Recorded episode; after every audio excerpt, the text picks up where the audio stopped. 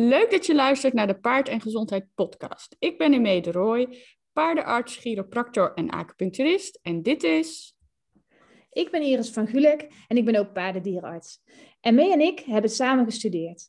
En nu is onze missie om de gezondheidskennis van paardeneigenaren te vergroten en op die manier de gezondheid en het welzijn van paarden te verbeteren. En dat doen we graag in deze podcast.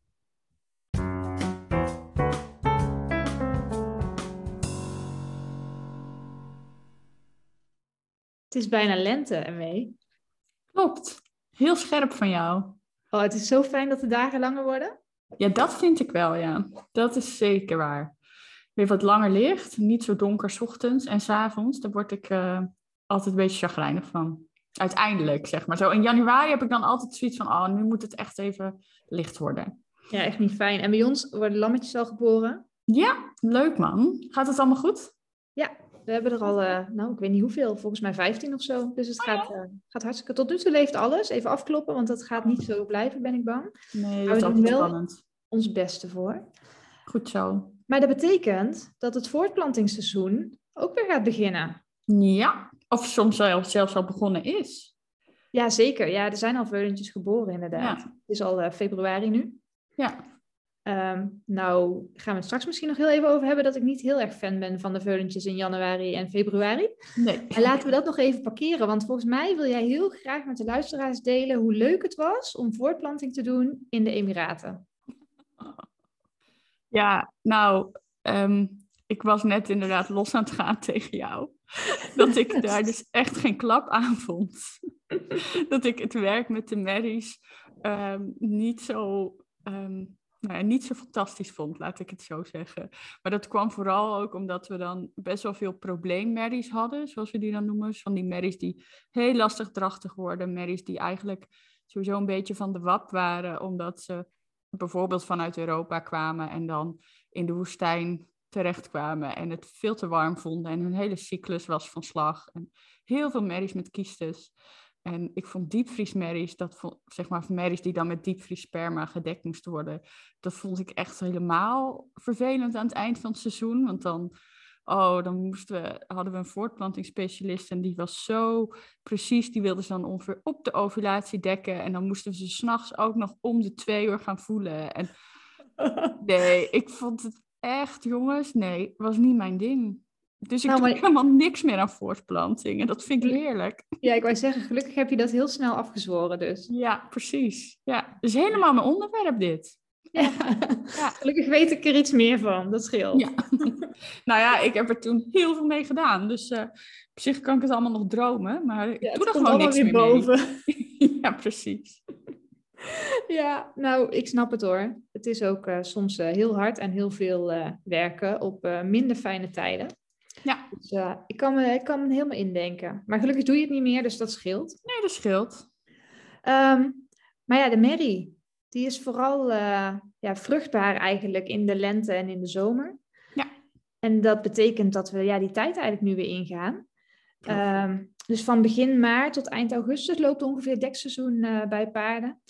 En um, dat betekent ook dat mensen eigenlijk ja, liefst zo vroeg mogelijk een veulentje willen. Want dan zijn ze zo snel mogelijk groot. En dan kunnen ze ook uh, lekker lang uh, de wei in met de merrie. Um, en de keuringen zijn natuurlijk altijd op uh, bepaalde tijdstippen in het jaar. En dan willen mensen ook al graag een ja, volgroeid veulen laten zien. Klopt. Um, maar er zijn ook nadelen aan die hele vroege veulens. En ik zei het net al, ik zie die veulens liever niet in januari, februari, als het nog koud is en nat buiten. Um, want dan kunnen ze gewoon veel te weinig bewegen. En dan staan ze eigenlijk veel te veel op stal. Ja, en dat is weer niet gunstig voor de ontwikkeling van hun bewegingsapparaat. Uh, grotere kans op uh, eh, OCD. Ja. Uh, chipjes, zoals dat ook wel wordt genoemd. En ook ja, ik vind het ook dan soms, ja, nu is het deze winter natuurlijk niet zo super koud. Eigenlijk vooral heel nat en heel veel wind. En ja. nou ja, ook niet ideaal. Maar um, als het, dus soms heb je dan natuurlijk nog wel eens echt zo van die vorstperiodes. En die veuletjes, die, als die dan net geboren zijn, die kunnen zichzelf dan die, ja, nog niet genoeg warm houden. En dan moet je toch daarmee ook rekening mee gaan houden. En ja, ik ben er ook niet zo'n fan van. Het is gewoon niet ideaal. Laten we het daarop houden.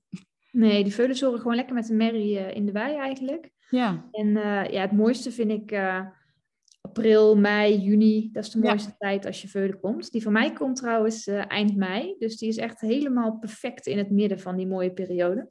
Ja, nou hopelijk is het dan ook gewoon stralend weer. Ja, en gaat alles goed. Lekker droog. Ja, ja, en dat vooral gaat alles goed. Ja. Maar goed, die van jou die is dus al drachtig. Maar moeten we mensen een beetje uit gaan leggen van hoe pak je dat nou aan? Hoe zie je wanneer je merrie hengstig is? Nou, dat dus. Ja, ik denk dat we het daarover gaan hebben vandaag. Ja. Dat uh, lijkt me een goed idee. De cyclus van de merrie is 21 dagen.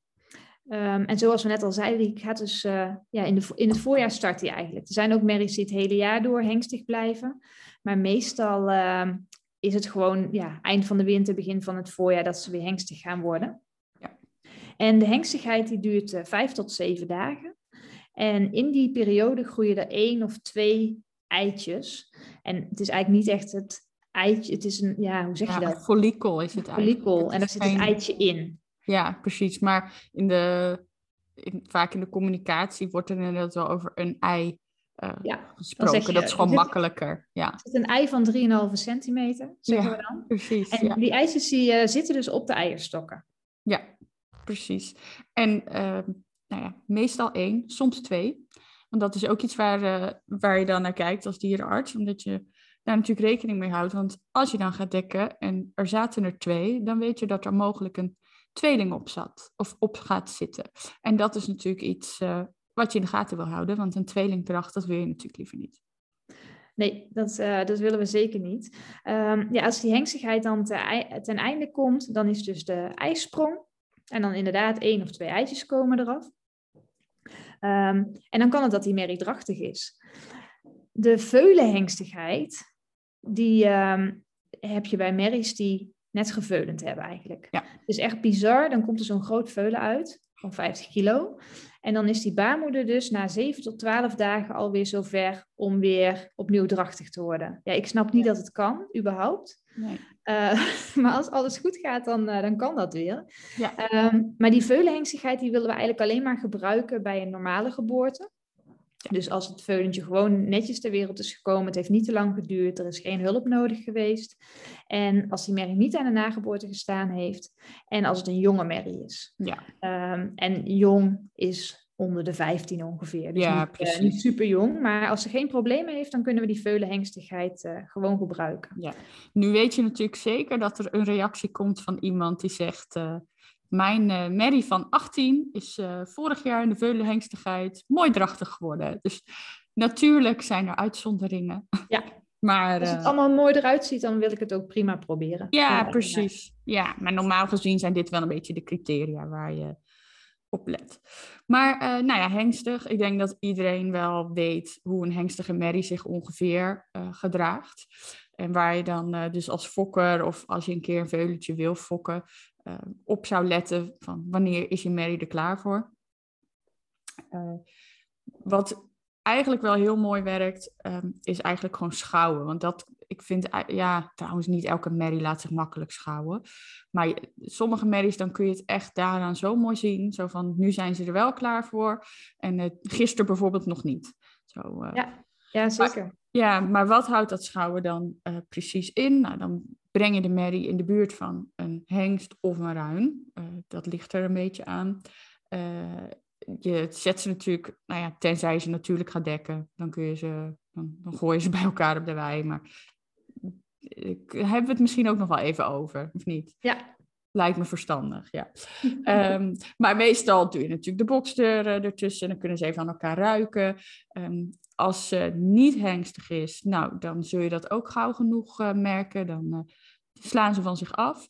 Dat kunnen ze trouwens ook nog wel eens doen als ze wel hengstig zijn, maar bijvoorbeeld de veulen aan de voet hebben. Dat ze dan gestrest zijn door de hengst. Dan zie je dat ook nog ja. wel eens. Dat ze dan dus, um, nou ja, dat als zo bedreigend ervaren, dat dan lijkt alsof ze niet hengstig zijn. Dus daar, uh, dat is ja, nog wel een kleine, kleine opmerking daarbij.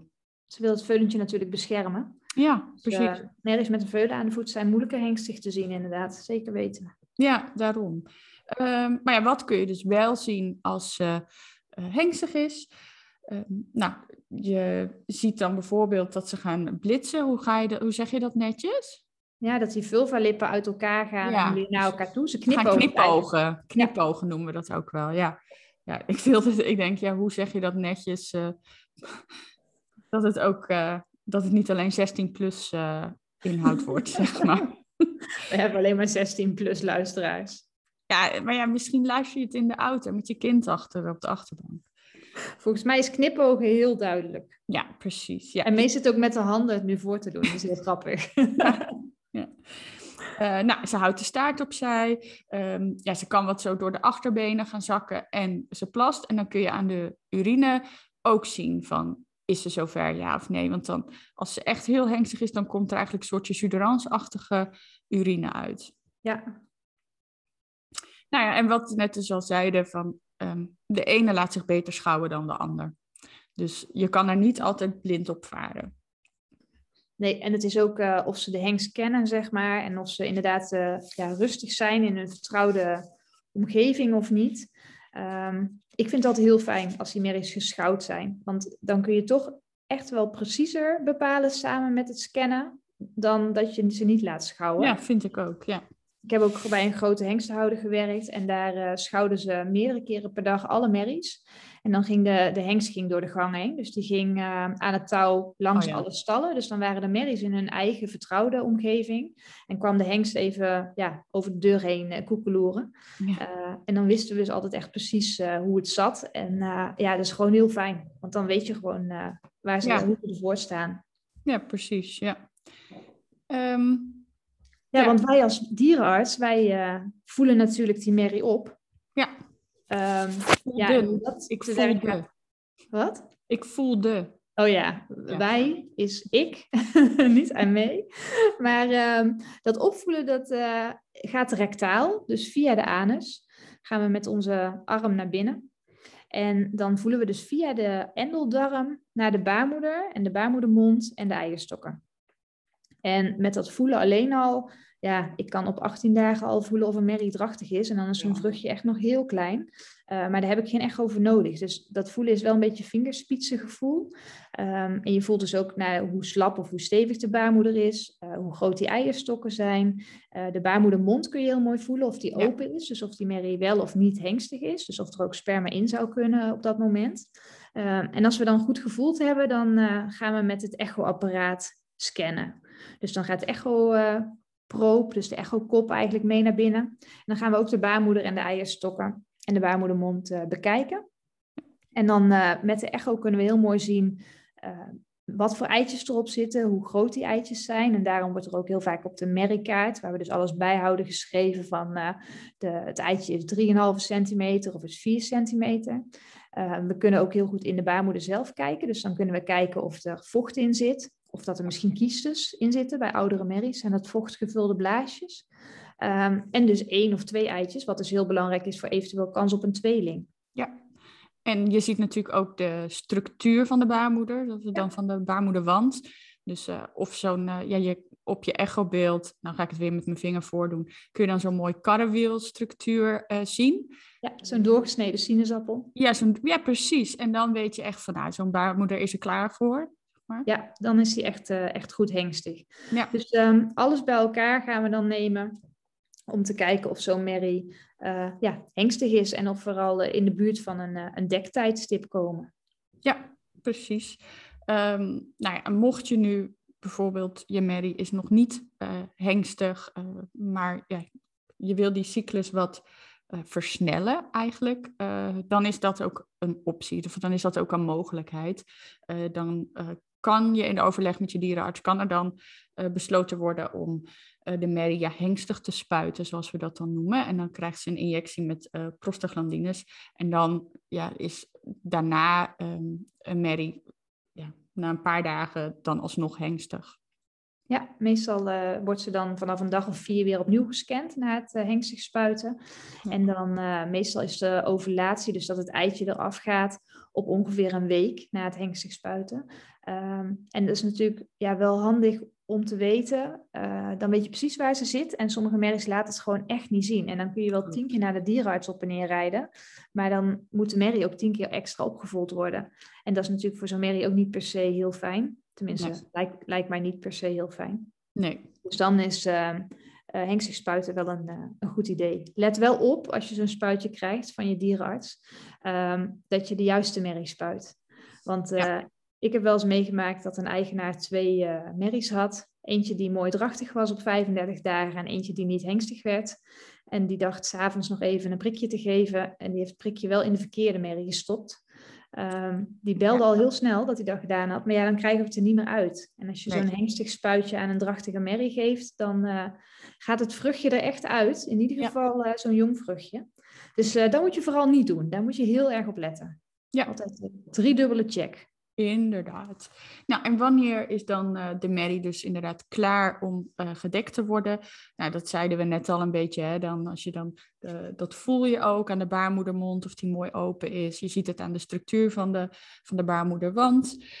en dus ook aan het gedrag van de merrie. Of ze echt goed hengstig is, ja of nee. Je hebt natuurlijk het follikel, de maat daarvan genomen. En dan weet je ongeveer, nou, die, die gaat, zeg maar. Die gaat ja. ovuleren. Um, en je wil natuurlijk zo dicht mogelijk rondom die ovulatie wil je dekken. Dus uh, daar, ja, dan worden ze bijvoorbeeld uh, s ochtends voor negen uur, uh, wordt er dan gezegd van, nou, bel je hengstenboor maar op, want het sperma moet erin. Ja, en dan komt hij meestal s smiddags een keer insemineren. Ja, precies. Ja. Um, ja, en dat dekken of insemineren, in de natuur uh, wordt een merrie natuurlijk, die hengstig is, meerdere keren gedekt. Meerdere dagen achter elkaar en ook soms meerdere keren per dag natuurlijk. Ja. Um, want dan regelen ze zelf eigenlijk wel dat ook op het juiste moment sperma in zit. De ja. merrie en de hengst, die zorgen daar wel voor. Um, nou is het zo dat de meeste Shetlanders eigenlijk nog wel uh, natuurlijk gedekt worden. Bij de IJslanders worden ze ook gewoon natuurlijk gedekt. Dus mijn merrie is ook gewoon uh, met de hengsten wij ingegaan. En ze mochten het lekker zelf uitzoeken. Um, nou, die, die filmpjes, uh, toen ze de eerste keer de hengst tegenkwam, toen at ze hem bijna op. Maar Mary, toen dacht ik, oeh, wat heb ik gekocht? Die is ja. heel net gek, maar uh, dat blijkt gelukkig mee te vallen. Het is maar hartstikke lief. Ja. Ook wel toen ik dat filmpje zag, toen dacht ik, oh nee. Maar die worden dus natuurlijk gedekt en daar ja, hebben we dus eigenlijk ook echt niks aan gedaan. Alleen maar drachtig gescand op, uh, op 18 dagen. Ja. Maar tegenwoordig worden bijna alle paarden met KI, dus kunstmatige inseminatie, gedekt. Ja. ja, en dat heeft ook echt wel een aantal voordelen. Hè? Ik bedoel, um, want het is, nou ja, jij zegt van uh, Raga at uh, die hengst bijna op. Um, ik heb het in de Emiraten uh, hadden we een paar renpaarden en die worden ook eigenlijk altijd nog natuurlijk gedekt. Mm -hmm. En dan, um, nou ja, dat was niet, ja, die merrie moest gekluisterd worden en ja, dat, het, ik vond het allemaal vrij heftig, moet ik zeggen. En, uh, want ja, het moet, zeg maar, ja, dat kluisteren, dat is dan zodat het ook veilig blijft voor de hengst. Want merries kunnen echt heel hard uh, slaan. En uh, ja, dat is natuurlijk niet altijd helemaal ideaal. Dus het is veiliger voor de hengst. Um, je hebt ook kleinere kans op ja, seksueel overdraagbare aandoeningen bij merrie en hengst. Natuurlijk een heel belangrijk iets. En wat natuurlijk in de hedendaagse fokkerij zo is, er zijn bepaalde hengsten waar heel veel merries uh, of heel veel merrie-eigenaren een veulen van willen. Uh, ja, en dat kan natuurlijk met KI, zeg maar met kunstmatige inseminatie kan dat wel. Want natuurlijk uh, wordt dat een beetje een dingetje. Dat gaat niet lukken natuurlijk. Nee. Dus het heeft inderdaad wel een aantal voordelen. Ja, en met kunstmatige inseminatie wordt het sperma dus ehm, ja, bij de hengst gevangen eigenlijk. De hengst springt op een fantoom, dus op een soort netpaard. En uh, het sperma die uh, doet hij dan in een, uh, hoe heet zo'n ding? Een ja. Ik weet ja. niet hoe dat heet. Ik weet niet hoe je dat heet, hoe je dat noemt. Ja, er is een naam voor, maar nou ja, ja. Hadden we even voor moeten het wordt, Nou ja, ik zit nu echt heel hard te denken, maar ja, het wordt opgevangen in een potje. Dat wordt, ja. ja dus, we vangen het op in een potje, jongens. En daarna wordt het sperma dus verdund. dus dan kunnen, komen er stofjes bij dat het sperma langer blijft leven. En dan uh, kan het verdeeld worden in verschillende porties. En dan uh, brengt meestal de courier het dus naar je merrie toe. Um, of de inseminator kan ook. En dan wordt zo'n merrie geïnsemineerd. En dat doen we door middel van een pipet, die we in de cervix, dus in de baarmoedermond, stoppen. En dan wordt sperma erin gestopt. Ja. Uh, en op die manier wordt ze dan drachtig. Ja, precies. Ja. En dan, op die manier kunnen er dan dus ook van één sprong van zo'n hengst, kunnen dan dus ook meerdere merries bediend worden. Dus ja. dat is ook... Ja. Afhankelijk van de kwaliteit van het sperma van je hengst. Ja, precies. Ehm, je hebt natuurlijk uh, vers en diepvriessperma. Uh, misschien moeten we dat ook nog even uitleggen. Want um, vers sperma komt dus ja, eigenlijk rechtstreeks uit de hengst en wordt dan in porties verdeeld en wordt meteen verdeeld onder de merries. En vers sperma die, uh, blijft ongeveer 36 tot 48 uur zijn bevruchtend vermogen houden. Dus die kan 36 tot 48 uur. En sommige hengsten zijn echt heel goed. Die kunnen na 72 uur nog in de koelkast uh, een merrie drachtig maken. Knappe hengsten. Uh, en diepvriessperma, dat wordt dus bevroren. En dat is maar ongeveer 12 uur goed. En dat diepvriessperma, dat is dus ook niet dat dat zomaar verstuurd wordt, want dat moet echt in een stikstofvat, waar het dus heel koud is. En het is heel belangrijk dat het ook weer op de juiste manier ontdooid wordt en dan in de merrie gestopt wordt. De kans om je merrie drachtig te krijgen van diepvriessperma is wel lager dan de kans dat je je merrie drachtig krijgt van vers sperma. Um, en dat heeft er natuurlijk mee te maken dat je sperma ja, bevroren geweest is. Dus dan moet het ook ontdooid worden en is de kwaliteit misschien sowieso al wat, uh, wat minder geworden. En dat diepvriessperma, omdat dat zo kort werkt, moet het ook heel dicht op de ijsprong uh, erin gebracht worden eigenlijk. Ja. En eigenlijk binnen acht uur na de ijsprong sowieso. En dat betekent dat die merrie dus uh, minimaal twee keer per dag gescand moet worden. Dus dan betekent het ook dat zo'n merrie eigenlijk bij een hengstenhouder moet staan. Of bij de dierenarts, omdat anders gewoon niet te doen is. Want de dierenarts komt niet uh, twee keer per dag of drie keer per dag op visite. Um, en jij zei net al, Emme, dat jullie in de Emiraten ook s'nachts om de twee uur gingen scannen. Ja, ja hoe dat dichter was, je het opzet, hoe beter ja, het is natuurlijk. Dat was dan inderdaad bij van die hele moeilijke merries. En dan, we waren, liepen een beetje tegen het einde van het seizoen aan. En ja, dus er moesten er een paar per se drachtig. En nou ja, dan stond ik dus s'nachts om twee uur en om vier uur. En ja, dat, dat uh, ja, moest dan dus. Maar um, je kan natuurlijk het moment proberen een beetje uh, te voorspellen waarop ze dan uh, gaan overleren.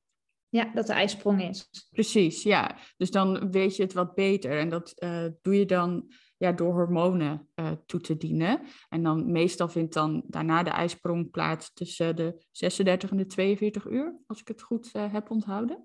Ja, je hebt het best goed onthouden, inderdaad. Ja, ja. ja dan, dan zeggen we dat als van we spuiten het eitje eraf. Ja. Um, en er zijn sommige mensen die daar heel erg op tegen zijn. Die zeggen, ja, maar dan gebruik je hormonen, dit en dat. En dan worden ze misschien minder drachtig. Nou, ze worden echt niet minder drachtig. Nee. Um, en ik ben wel voor, want het voordeel is dat zo'n merrie gewoon veel, veel minder vaak opgevoeld hoeft te worden.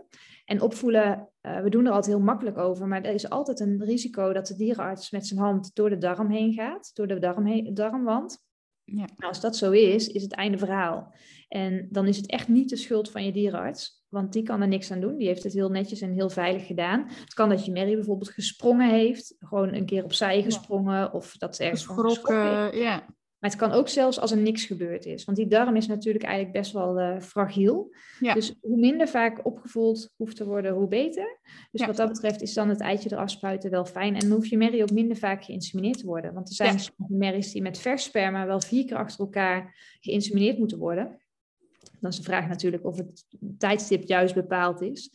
Maar dat kan je ook door een injectie dus eh, versnellen. En dan hoeft het Ja. ook niet zo vaak. Nee, precies. En hoe minder vaak eh, dat moet gebeuren, hoe minder kans je ook weer op een infectie hebt. Dus er zitten nog wel wat voordelen eh, aan. Ja. Dus, nou ja, en hoe kunnen we dan dus bepalen of de merrie drachtig is? Nou ja, je hoopt natuurlijk dat ze daarna niet ineens weer Niet hengst zo zuchten. Sorry. Ehm nou ja, maar ja, het, eh, het uitblijven van een hengstigheid is natuurlijk niet helemaal zeker dat dan je merrie eh, drachtig is. Want Nee. sommige merries laten nou gewoon heel weinig zien. Eh, maar je wil het natuurlijk eigenlijk daarvoor al checken. Want stel nou dat je merrie dus inderdaad twee follikels had, dan bestaat dus de kans op een tweelingdracht. En dan ga je dus al op 14 dagen eh, ga je kijken van zitten er stiekem niet twee kleine embryootjes in die baarmoeder? Ja, en dat kijken doet de dierenarts hè, met de echo. Ja, ja, ja, ja, oh ja, sorry. Ja, nee, ja dat, eh, daar ging ik vanuit dat dat duidelijk was. Maar ja, klein detail inderdaad. Dat kun je niet aan de buitenkant zien natuurlijk. Dat moet je natuurlijk op, eh, met de rectale echo moet dat vastgesteld worden. Want dan kan een van de twee vruchtjes ehm, ja, weet je, een tweelingdracht, dat wil je niet. Heel af en toe, je, bedoel, je ziet elk jaar zie je wel uh, dan berichtjes voorbij komen van uh, dan een Mary met twee gezonde veulens uh, aan de voet. Maar dat gebeurt, nou ja, weet je, dat risico wil je niet lopen, want het is een groot risico voor de Mary. vaak heb je één groot veulen en een wat slechter veulen. de, ja, de, de bevalling is gecompliceerd, een tweeling wil je niet. dus, ze verwerpen heel vaak al op Ze verwerpen heel vaak, ja. Dus dat, is, dat, dat wil je voorkomen. Dus daarom uh, check je dan, uh, zeg maar op dag 14 ga je dan, uh, dag 14 na ovulatie ga je dan kijken van, zitten er twee embryootjes, ja of nee? En dan kan er eentje verwijderd worden. Ja, dan kan er eentje afgeknepen worden, inderdaad. En als je dan helemaal blij bent en je merrie is mooi drachtig van één, uh, één vruchtje, ja, dan ben je er jammer genoeg nog niet. Want dan zal de dierenarts zeggen dat hij rond dag 35 van de drag nog een keer wil controleren. Ja. Uh, want bij paarden is het redelijk normaal dat rond de 10% eigenlijk verwerpt. Ja, en het is niet, misschien niet echt verwerpen, maar dan uh, vroeg embryonale sterfte heeft voor dag 40. Ja. Dus 10%, dat betekent dat 1 op de 10 drachtige merries op dag 40 niet meer drachtig is. Ja. En dat wil je wel weten, want als ze dat niet is, dan uh, wil je op dat moment uh, ingrijpen in de zin van ze denkt dan misschien dat ze nog wel drachtig is hormonaal, maar dan wil je de hengstig spuiten, zodat ze weer opnieuw hengstig wordt. Want anders kan ze wel eens uh, gewoon qua hormonen blijven denken dat ze drachtig is, terwijl er ja. geen vruchtje in zit. Precies. En dat willen we natuurlijk niet. Nee, inderdaad. En als je Mary nou uh, uh, ja, opgebroken heeft, zo noemen we dat eigenlijk, ja. of het jaar ervoor verworpen heeft, um, dan kunnen we ook nog uh, progesteron geven. Um, progestageen geven. Eigenlijk, hè? Je moet ja. eigenlijk progestageen zeggen. Dat is ja. essentieel voor het behouden van de dracht. En normaal maakt de Mary dat zelf, maar soms maakt ze dat niet voldoende. En dan kunnen we dat dus dagelijks toedienen, om op die manier ervoor te zorgen dat we die dracht in stand uh, kunnen houden. Ja, precies, inderdaad. En dat gaat tot en met dag? Ja, ik bouw meestal rond dag uh, 100 af. Ja, precies. Dus dat, uh, ja, dan stoppen we daarmee, want dan heeft een ander deel van het uh, voortplantingsstelsel het overgenomen. Laten we het zomaar, uh, laten we maar niet ja. allemaal in de hormonen gaan. Dan nee, laten we niet te moeilijk daarover gaan doen. Nee. Zo, aan het dan... einde moeten we dat niet doen. Nee, precies. En dan heb je hopelijk na elf maanden een gezond veulentje. Ja, dat hoop je. En meestal moet je nog voor 1 oktober nog een keer scannen. Ja, voor de eventuele gustverklaring. Ja, zeker. Ja, precies. Dus, uh, maar het blijft altijd spannend. En uh, ik vond het met Raga ook uh, spannend, want toen ze hier kwam, stond ze hartstikke te blitsen naar Thor. Ja. Echt, uh, die leek echt knettertje hengstig en er kwam ook soms urine uit. En ja. ik had echt dikke stress, dat weet je vast nog wel. Dat ik ja, ik heb de filmpjes toen inderdaad gezien. En toen zei je van, ze is niet hengstig, hè? Nou. maar um, gelukkig ben ik zelf dierenarts en kon ik de dag daarna al scannen. Dus... Ja, precies. Dat is gelukkig toch nog drachtig. Dus als het goed is, komt er een veulentje. Ja, en mocht je nou over dat veulenen meer willen weten, dan moet je even nog een van onze eerste afleveringen, als aflevering 2, gaat over het veulenen. En aflevering 6 gaat over het pasgeboren veulen. Dus mocht je binnenkort een veulentje verwachten, moet je die even terugluisteren. Ja, en dan moeten we eigenlijk ook even zeggen dat mensen, heb ik niet eens voorbereid eigenlijk, dat mensen de veulenchecklist gratis kunnen downloaden. Ja, op mijn, uh, op mijn website heb ik een veulenchecklist. Krijg je een veulentje, dan uh, heb je hem echt nodig. Ja. Dus dan uh, kun je hem gratis downloaden. Doe dat. Nou, dat was hem dan denk ik voor vandaag. Zeker. Ja. Nou, tot de volgende. En dan gaan we het niet over voortplanting hebben, oké? Okay? Nee, is goed hoor. Okay. doei doei. Goed. Doei.